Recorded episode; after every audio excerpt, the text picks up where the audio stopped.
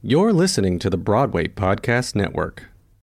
When you need mealtime inspiration, it's worth shopping Kroger, where you'll find over 30,000 mouthwatering choices that excite your inner foodie. And no matter what tasty choice you make, you'll enjoy our everyday low prices, plus extra ways to save, like digital coupons worth over $600 each week. You can also save up to $1 off per gallon at the pump with fuel points. More savings and more inspiring flavors make shopping Kroger worth it every time. Kroger, fresh for everyone. Fuel restrictions apply. Lucky Land Casino asking people what's the weirdest place you've gotten lucky? Lucky? In line at the deli, I guess? Aha, in my dentist's office. More than once, actually. Do I have to say? Yes, you do. In the car before my kids' PTA meeting. Really? Yes. Excuse me, what's the weirdest place you've gotten lucky? I never win and tell. Well, there you have it. You can get lucky anywhere playing at LuckyLandSlots.com. Play for free right now. Are you feeling lucky? No purchase necessary. Void where prohibited by law. 18 plus. Terms and conditions apply. See website for details.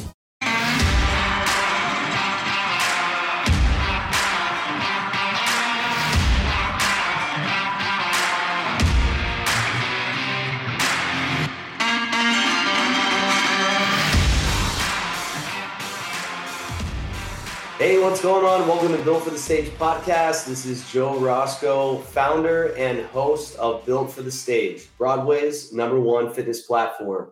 If you haven't tried out Built for the Stage yet, go to builtforthestage.com and we'll be on our way to a seven day free trial where we will be chatting on an interactive fitness app, chatting all things goals in relation to you marrying a pursuit in theater to a pursuit of a journey in fitness. Been doing this a long time as a former athlete, trainer, and actor. I pride myself in knowing the difference on how actors should be training as opposed to the general population.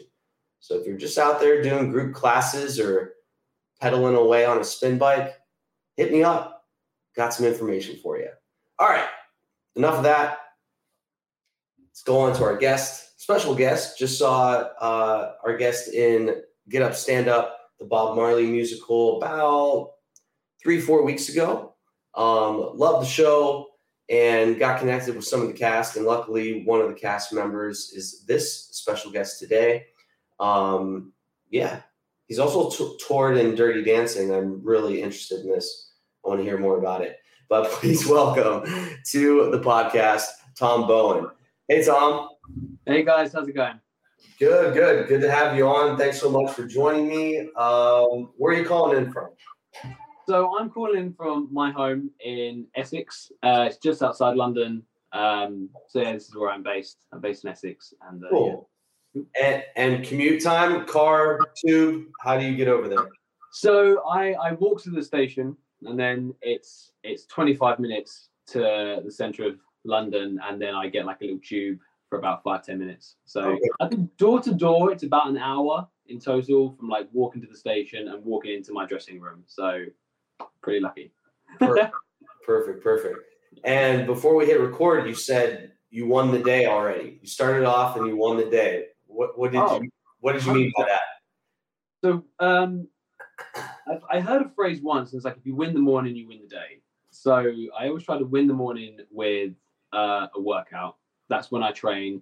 And it, it depends on obviously how people are with their day, but you know, if you win the morning positively, I think that's the general uh, overarching sentiment of the of the statement is, is if you win the morning, you win the day. Yeah. Whether that be, I don't know, getting some work done, um, running lines, um, you know, having a having a good coffee, um, having a good workout, uh, going for a run, walking the dog, um, something positive that sets you up in a way that means that you can move forward in the day in a positive step. Yeah, win the day. Love it. Um, when you started training, what came first? Was it your acting that led to you wanting to get into fitness training, or was it vice versa? How did that happen? No, definitely was acting first. Acting, acting came first. I wanted to be an actor when I was about six. So um, it's hard to get a gym membership when you're six. no, um, no, I was, I was at drum school. I was I was at drum school, and um, I I would get to the gym early. Um, there was a gym about 30 second walk from the front door of our of our of our college. So I would I, I'd go there first thing in the morning. And anyway, I'd often beat the person who had owned the gym, and he was this big bodybuilder guy, and he was massive, and you know proper you know, proper geezer like. And he um he went, look, Tom, if I cut you a key, you open up, sign yourself in, I'll pay you from 6 a.m. till 8 when I went and started college. And he goes, that means I get an extra hour in bed. And after he's like, you know, you're so consistent, you're so, you know, you're so here all the time. And then, you know, that was about that was about six months into my my drama school uh, first year. So then I did that all the way through my my um, my three years at drama school, and so yeah, like it was kind of serendipitous that I went Yeah. to school and then found the physical side of it as well. And then you know there are a lot, a lot of our drama teachers and stuff like that who were very much like you know because it was quite dance based where I went. Often the lads always lifting the girls and stuff like that. So having the knowledge of how to how to brace yourself properly and and you know using your upper body strength in, in a way that you know benefits the um, benefits the entire piece Yeah. so that helped massively so yeah and then i found myself because i was in the gym and i found myself working out hard and stuff like that i and I, I was more capable of that i ended up getting ahead of people who would because I, I I never danced like up until i was 19 and that's when i went to drama school. And i'd never danced a day in my life. I was useless. Day one i was laughed at so much. It was hilarious. I wish there were videos of it because it was quite embarrassing. However, I think where I was physical and I wanted the physical challenge, I stepped up a lot more rapidly than a lot of the other people. Because they probably rested on their laurels. They've been dancing since they were like, you know, three, four, you know, ballet classes and stuff like that. Whereas I just was like straight in, attack it, and then just try and get as much out of each session as possible. Like you do in the gym, you know, every time you go into the gym, try and eke out as much as possible. Where where do you think you, you got that from as far as like having a challenge and then accepting the challenge and putting the work in necessary to, you know, get the result you're looking for? Uh, that definitely comes from my dad. Mm. That's definitely um, a Bowen trait that, that runs throughout all, all of us. Um, it's just something that my, my dad was very, all he ever wanted to do in his entire life was be a bricklayer. And he, he was like, he always, and I say to everyone, he said to me, and I remember it so clearly, he's like, look, Tom, I don't want to make houses. I want to make homes. So every brick I lay is got to be perfect. Every set, every course, every one of it has got to be perfect. 100% standard, 100% of the time. There's a lot of pressure, obviously. And, he- you know, I think that was where the kind of, you know, if he put a challenge in, it was always go full, go into it, go 100%. Like, and even rugby at school and stuff like that, like, it was always 100% in. You know, if you're not, if you're not, as soon as that whistle blows in the first, uh, the first, you know, kick out, if, if you don't go in 100%, you're instantly on the back foot. And if you're on the back foot, God, you got to drag it up. So if you attack straight away, 100%, and eke out every little bit of it, perfection. Um, and when it's like perfection, it doesn't have to be this kind of everything has to be good. It's just it's just a brick. You know, it, it can be really baby, it can be really minute. You know, so whatever you're focusing on straight in front of you, that's got to be perfect. So I think Yeah. that's probably where it came from. Definitely, definitely my dad. Did you grow up with your dad saying constantly, Tom, brick by brick? I wish he did. No, to be fair, like he was he he was quite um he was quite a stoic geezer, really, my dad. So he would get in. So he's his day started at four, um, pretty much every day. Well, and I say like him, him and my mum would start. My you know my dad was very much that generation where my mum prepared the breakfast, and um you know so my mum was up as much as he was as well. And by the time he got home, because he was you know, he'd, he'd drive into London, he'd be laying marble, he'd be doing, all, you know, a lot of York stone, a lot of brick and stuff, you know, a lot of heavy materials. He would often just kind of get home, collapse. Just, Mm. you know, or if he did have a bit of time, he'd go down the pub. So Yeah.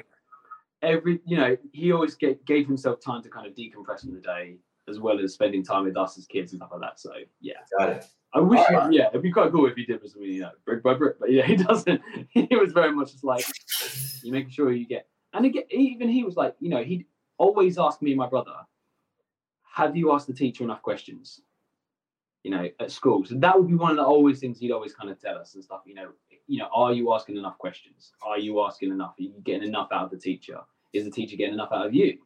You know, are you are you contributing to the class and stuff like that? Like, you know, that's kind of what he cared of. You know, I, I think that's great advice. My my dad, uh, growing up as well, always was saying, never be afraid to ask. And so much of my success in life has been just not having that fear of, oh, are they going to say no, or are they going to judge me, or whatever. you know? Yeah, totally, totally. And I, there are there are there are silly questions, but there are no dumb questions. Sure. You know, there's always you know. I think the only dumb question is the question you have to repeat. Mm. You know that if some if you've got to keep repeating the same question stuff like that, you're not think you're not listening. Mm. And that's another thing. I Alan Rickman, legend. He said the the quality of an actor is in the intensity of their listening. That hit me as well because that's what my dad always said. He's like, listen. If you're asking a question, listen.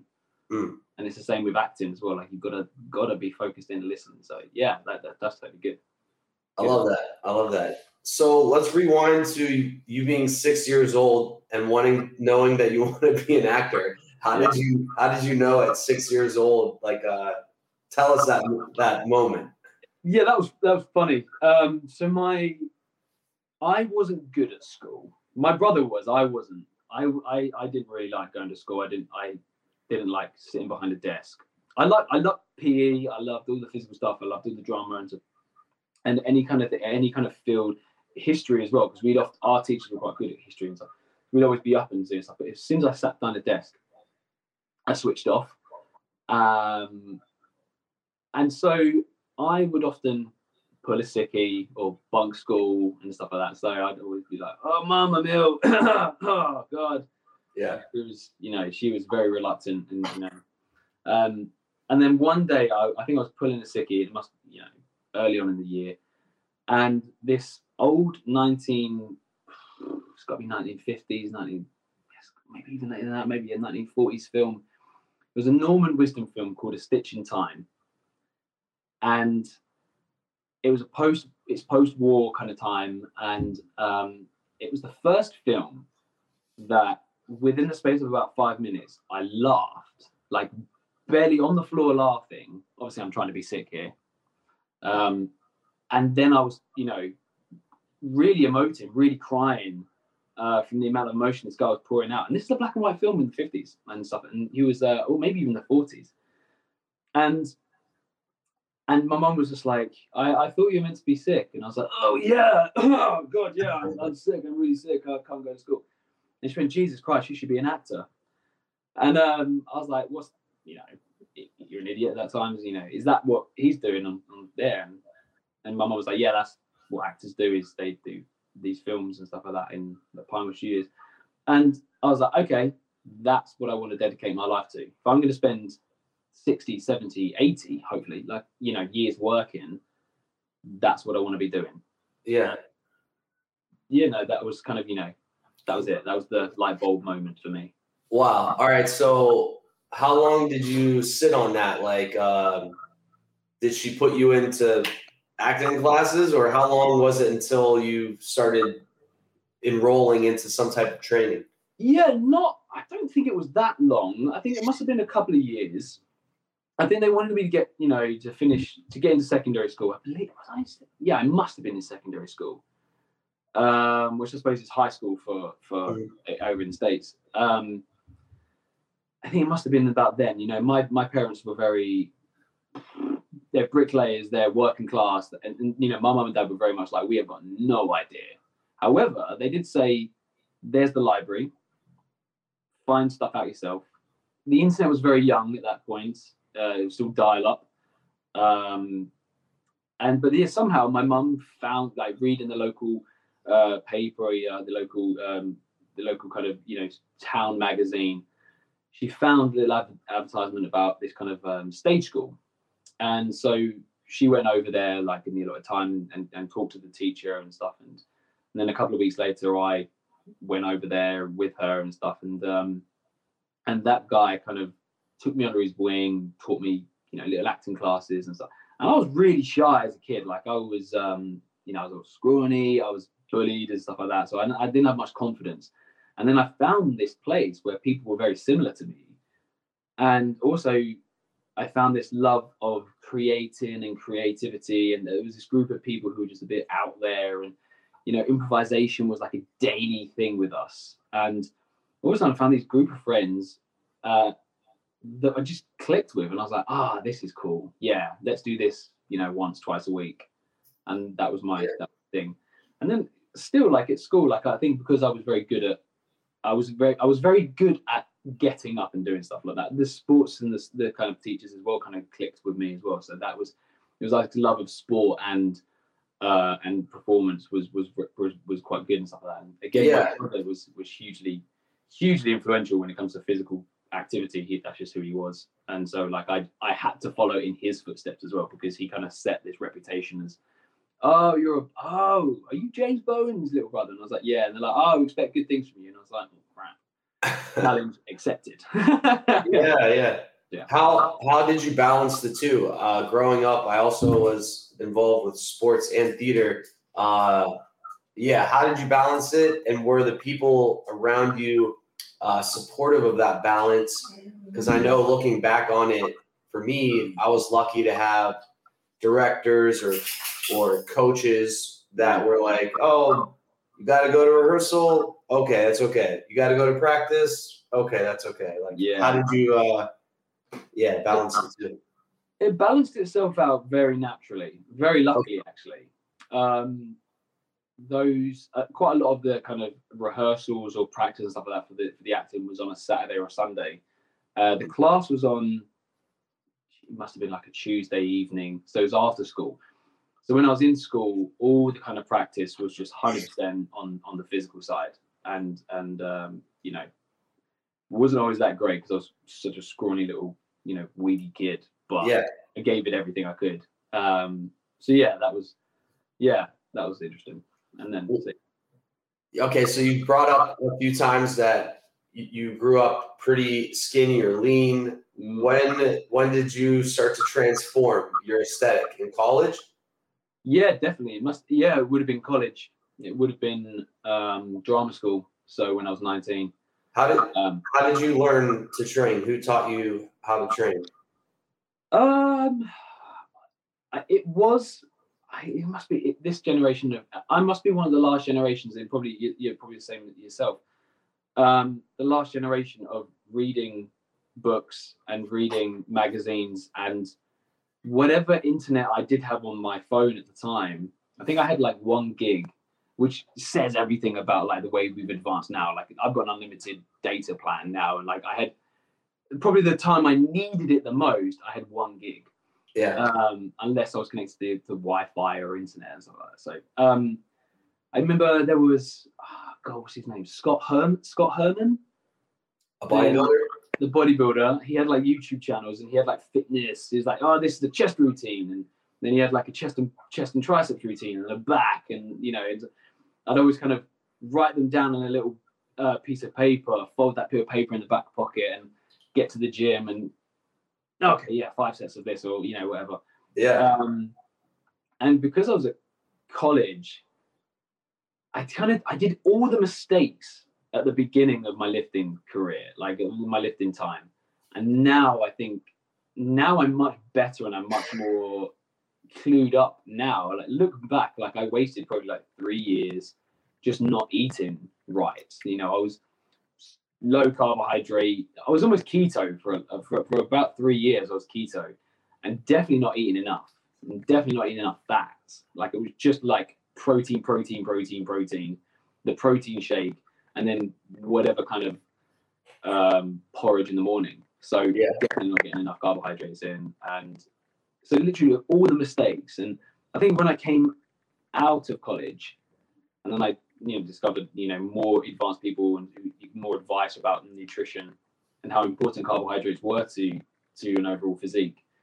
I then went back to college to teach about seven months later. What the hell? I can't.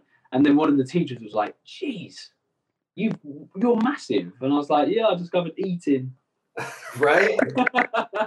so yeah, that I, learned by all, all the stupid mistakes and you know lifting too heavy too quickly. Um, luckily, I never got injured um, somehow. Um, so yeah, like, you know, do all the mistakes first, and Yeah. mistakes are your best teacher. You know, I Yeah, I see was- people down the gym now, and they're they're like, I saw one guy today, and he was he must have been about 18, 19, how old it was, and he probably was on, um, so like you know restricted just curls. He was just curling for about forty minutes, and I got my full like chest and shoulder workout in, and like my entire like I'd probably say like eighty percent of my push workout. I probably got that in while he was still curling Yeah. and like, he was curling like 24 kilos aside s- really bad rep range just grunting them out and i was like ah you know what this is actually probably quite good for you because you're going to learn that eventually that's not going to be the most conducive way of making great arms and stuff like that and yeah he had, he had great biceps you know but the rest of his physique was was was pretty rubbish right. Yeah, I wanted to ask because I saw on your Instagram like your uh you have a story highlight of some of your training and the way you squat and set your back and yeah, it's it looks really good. So I just wanted to shout you out there and thank you for saying that you need to eat. so Yeah. many so many of my clients uh, are that kid at the mirror doing 40 minutes of curls trying to change their physique and then going home and not eating even close to what what and how they should be. Totally. It's Yeah. as as Arnold said, it's hundred percent diet, it's hundred percent exercise. It's it's that. I love that. I actually haven't heard that one. I'm- oh really? Oh wow. Okay. 100% diet, 100% exercise. Yeah, man. Hundred percent. Like just if you're like, e- and but then there's also the argument that you can say that you know it, when it's hundred percent diet and it's like cheat meals have a place. You know, if you're if you're quite rigorous and you're quite clean and stuff like that, having those high sodium meals uh, are fantastic, and they're Yeah. great for your mental health. You know, just to kind of be like, I can let it go. Um, who is it? There was there's a guy called Magnus who is a big uh, celebrity personal trainer. Uh, does Alexander Skarsgård a lot of the time, and he he was saying like if he's got if he plans 20 meals of the week, three of them he'll allow to be a bit off. But he's like if I've if I've disciplined 20 meals out of you know 24 out of 25 and stuff like that, like you know five, four, whatever it is, can be a bit dirty. you know? Yeah, for sure. For sure, for sure. Lucky Land Casino asking people what's the weirdest place you've gotten lucky? Lucky? In line at the deli, I guess? Aha, in my dentist's office. More than once, actually. Do I have to say? Yes, you do. In the car before my kids' PTA meeting. Really? Yes. Excuse me, what's the weirdest place you've gotten lucky? I never win and tell. Well, there you have it. You can get lucky anywhere playing at LuckyLandSlots.com. Play for free right now. Are you feeling lucky? No purchase necessary. Void where prohibited by law. 18 plus. Terms and conditions apply. See website for details. With Lucky Land slots, you can get lucky just about anywhere. Dearly beloved, we are gathered here today to. Has anyone seen the bride and groom? Sorry, sorry, we're here. We were getting lucky in the limo and we lost track of time. No, Lucky Land Casino, with cash prizes that add up quicker than a guest registry. In that case, I pronounce you lucky. Play for free at LuckyLandSlots.com. Daily bonuses are waiting. No purchase necessary. Void where prohibited by law. 18 plus. Terms and conditions apply. See website for details. All right, uh, let's transition into when uh, like some of your TV film come at the same time as stage acting, or was one before the other? I see that you've done a fair amount of uh, TV as well. Yeah, but I've been very, very lucky to have done some some TV and film as well as uh, a stage career. Definitely, the stage came first. The stage was the stage was there the whole time, um, and then as I, I think because of you know the, the nature of who I am, that, I get quite bored quite easily. Um, and so therefore I always look for the next challenge. I always look for the next kind of thing. Not that I'm ever unpresent from the present. I'm always thinking about the future as well. You know, don't think too much in the future. Be be in reality right now and focus on that. However, um, I've always been accepting the fact that this is like this is such a weird, weird time to be a performer, and it's always it's it's a it, performing is weird. So embrace that weirdness by trying to find as many facets of the art form as possible, whether that be the way that you interact with the DOP on on set. Um, you might even be how, how to interact with the first AD uh, or the first assistant director. You know how how how do you then react with a resident director in a in a in a musical? You know, you're going to learn something from everyone, and yeah. that always excited me, and that got me um, that got me into kind of the difference.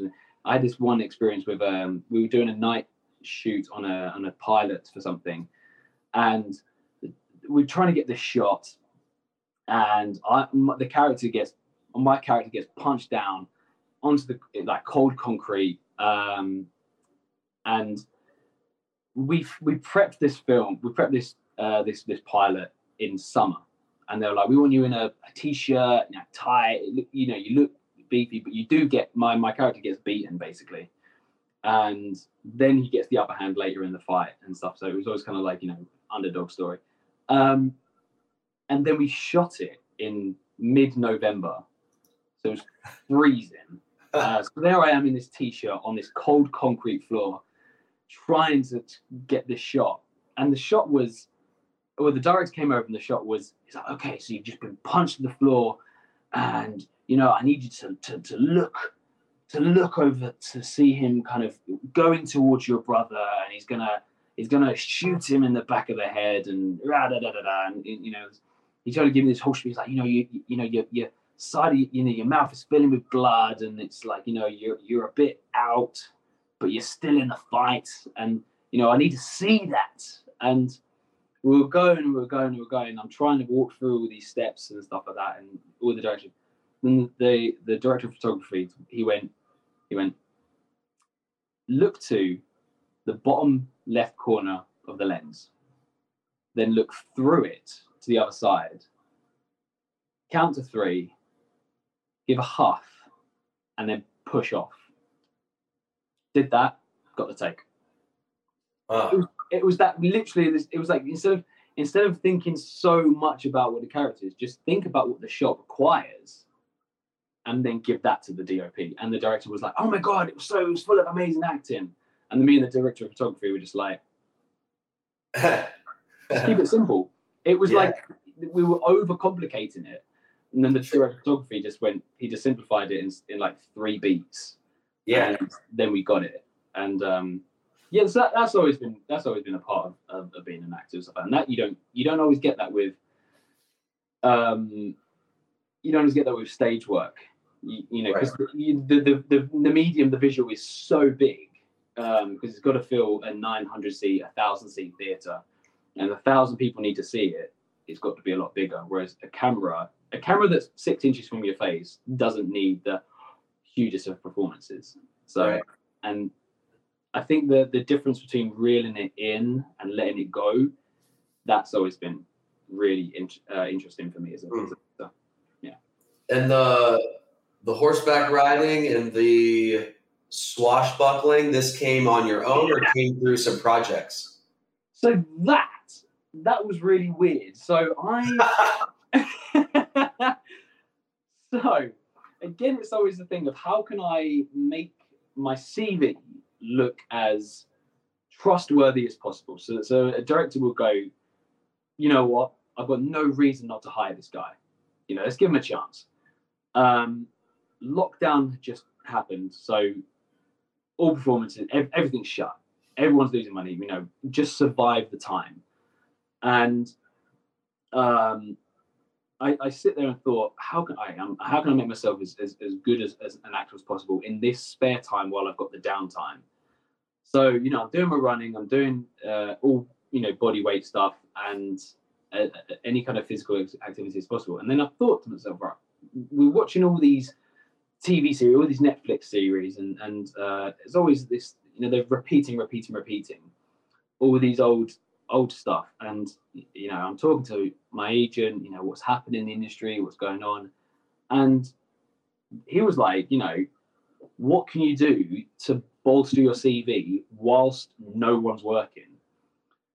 And we are watching TV once, and then we watched this new series. Well, we, we binged watched The Last Kingdom, uh, which is that Viking series um, uh, written by Bernard Cornwell, and we we we binged watched that, and every single one of the actors horse riding, every act, you know. Then we and we watched uh, The Outlaw King uh, with Chris Pine. Again, they're all horseback riding, they're all, all horse riding, and I thought, wow, God, you know what? I've never been. I, I'd been on a horse donkeys years ago, and I was like, do you know what? That'd be great to get some quali- qualifications in horse riding, so that when uh, you know these, you know, I'm I've got quite a Viking esque. I've got quite a Scandinavian. I'm blonde and blue eyes. Um, it's quite a Scandinavian look.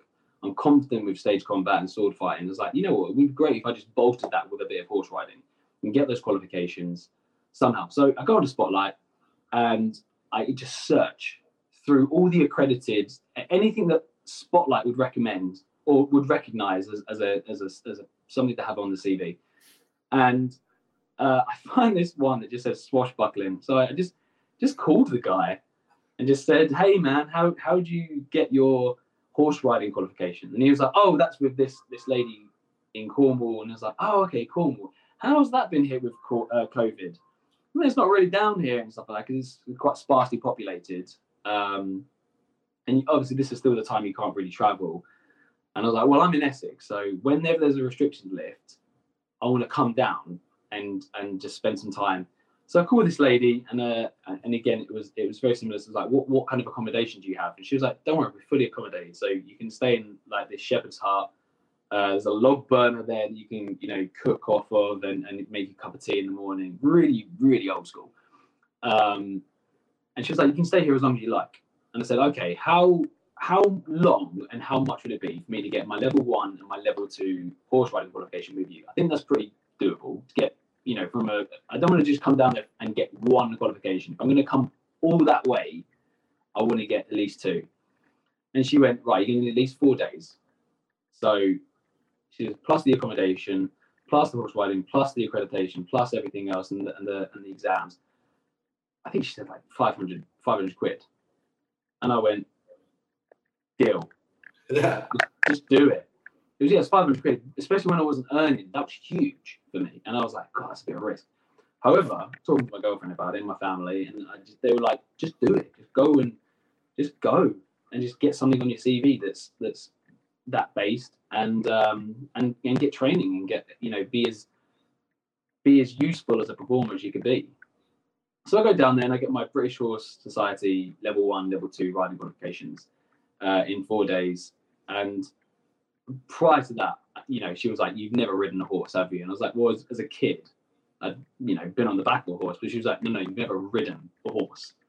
She was very blunt, but she opened my eyes to everything else that comes with having those qualifications. It's not just about being a, a Viking on a on a horse or a knight in shining armor in Game of Thrones. She was like, "What if you're the vet who goes in and has to do an examination on it. So there might be something. I don't know, the vet programs and stuff like that. And, and uh, they, we've got a, a, TV series down here called Emmerdale, which is set on a farm. There was it's farm-based animals stuff like that, and it's like you know there's always horses and stuff, and so um, you never know you might be playing a vet or you might be playing a squire, or yeah. you know the kind of uh, or just generally just hold how to hold a horse and how to interact with a horse on set.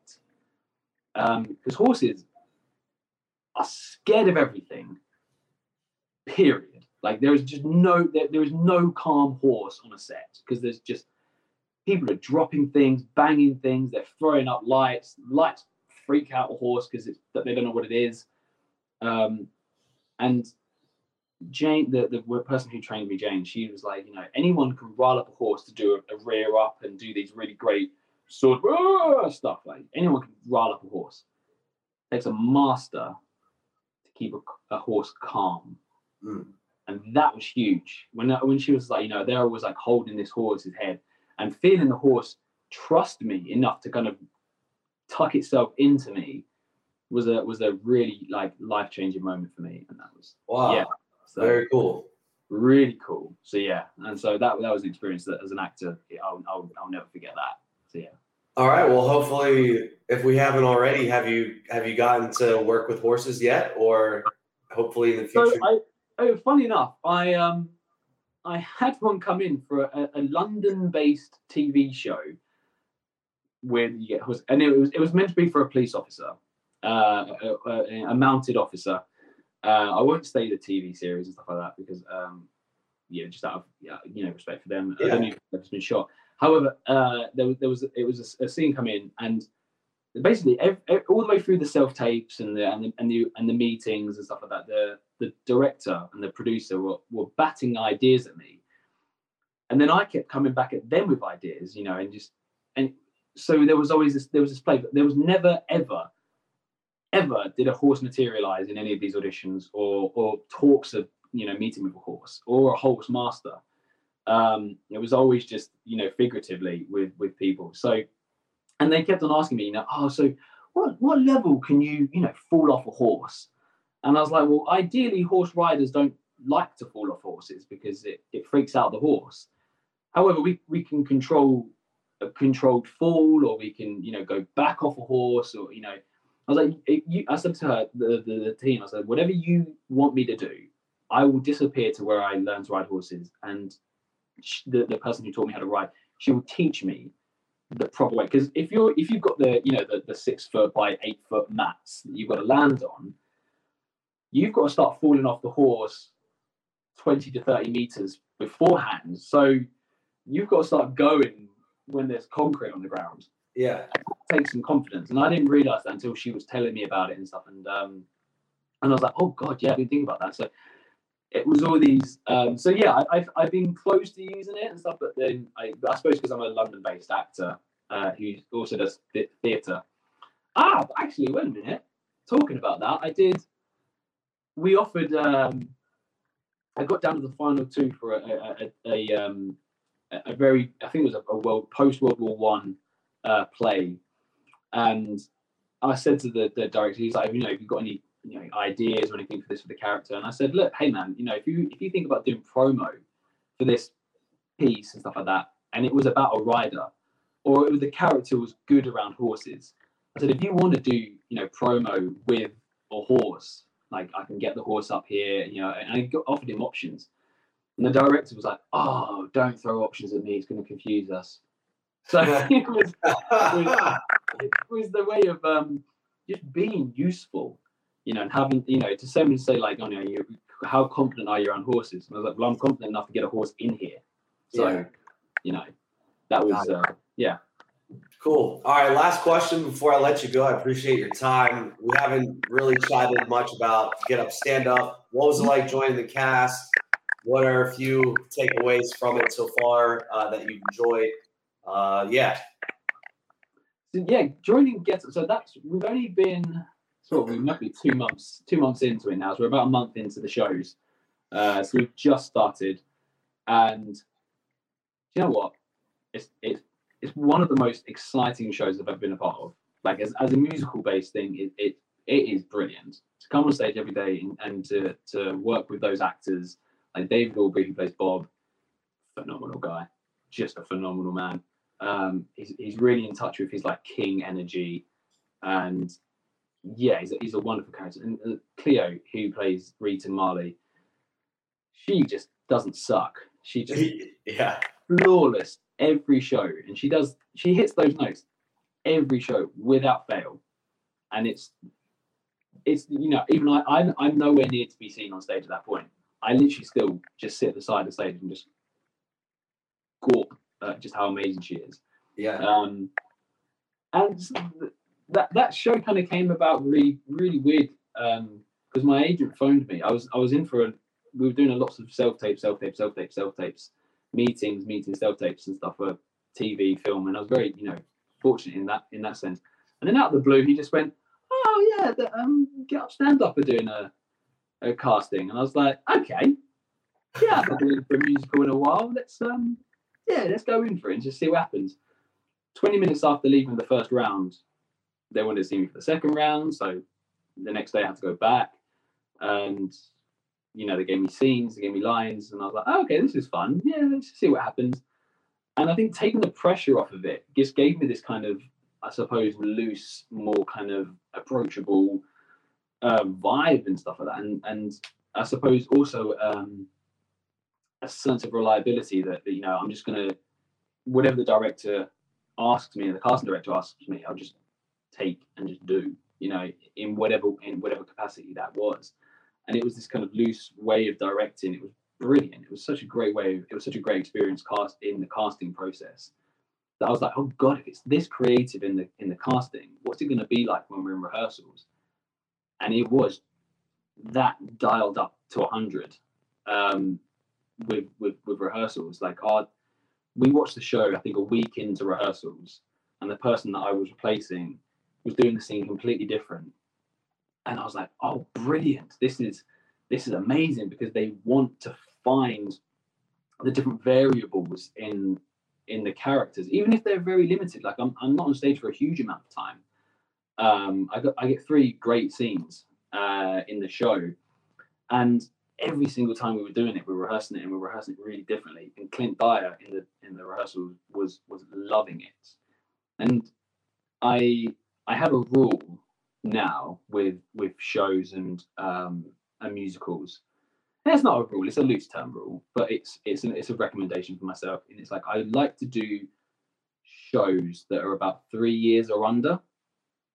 Uh, you know, young young shows, because I don't necessarily like to kind of okay, so you come into rehearsal, you come into the room, you stand on 12, you move 33 degrees, and then you say the line with an upward inflection because the actor won't, you know, some of these actors have been in some roles and stuff like that, and that, that's fair enough. That's everyone's their own journey.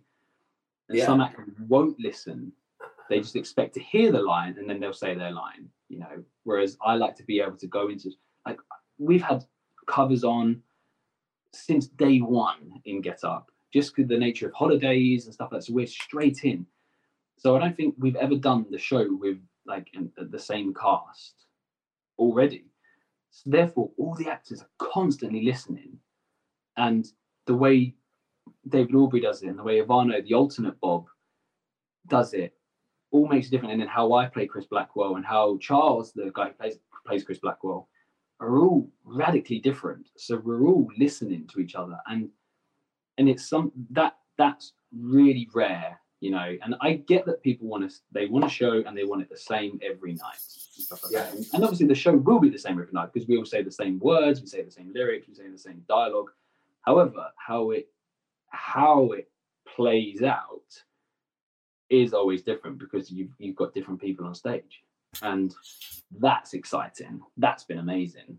Um, and clint dyer's expressed a lot of love but when someone comes on and does something bold and different and just tries, you know, if if you don't if you're not trying, you're just not part of the show. So he was, yeah, he loves that, and he he he encourages it quite a lot, which is which is a blessing. Awesome. Yeah. Tom, thanks so much for your time. I appreciate you being on the show. A lot of amazing insight, and yeah, gonna definitely send this one over to my clients so they can have a listen. Appreciate your time. No, thank you. Appreciate you uh, inviting me on. Bless you, mate. Thank you. Yeah, it was awesome. All right. I'll see you later. Everyone that's uh, listening, make sure you give Tom a follow, Tom Bowen91 on Instagram and Twitter. Yeah. Yeah, that's the one. Yeah. Wild world of Twitter. Oh man, what's gonna happen? Have you have you heard all of the buzz? No, what's happening? Oh, it's like Elon Musk is uh, the owner is laying off a bunch of people. You now can pay an eight dollar subscription to get your own blue check mark. It's uh, it's it's it's the wild west in Twitter right now. Well, if people feel they need them, you know, to pay eight pound to get a blue tick, that's you know, and Elon Musk is not going to stop them. So you know, right. All right, Tom. Hope to connect in the future. I'll talk to you later. Take care, mate. Thank you. Bye. All right, everyone. Tom Bowen. Love that one. That was a great, great chat right there. I hope you enjoyed it. If you do, make sure you give Tom a follow on the gram, Tom Bowen 91. Until next time, I'm Joe Roscoe. If you want to try that free trial, go for the stage.com. Actors or athletes, train like one.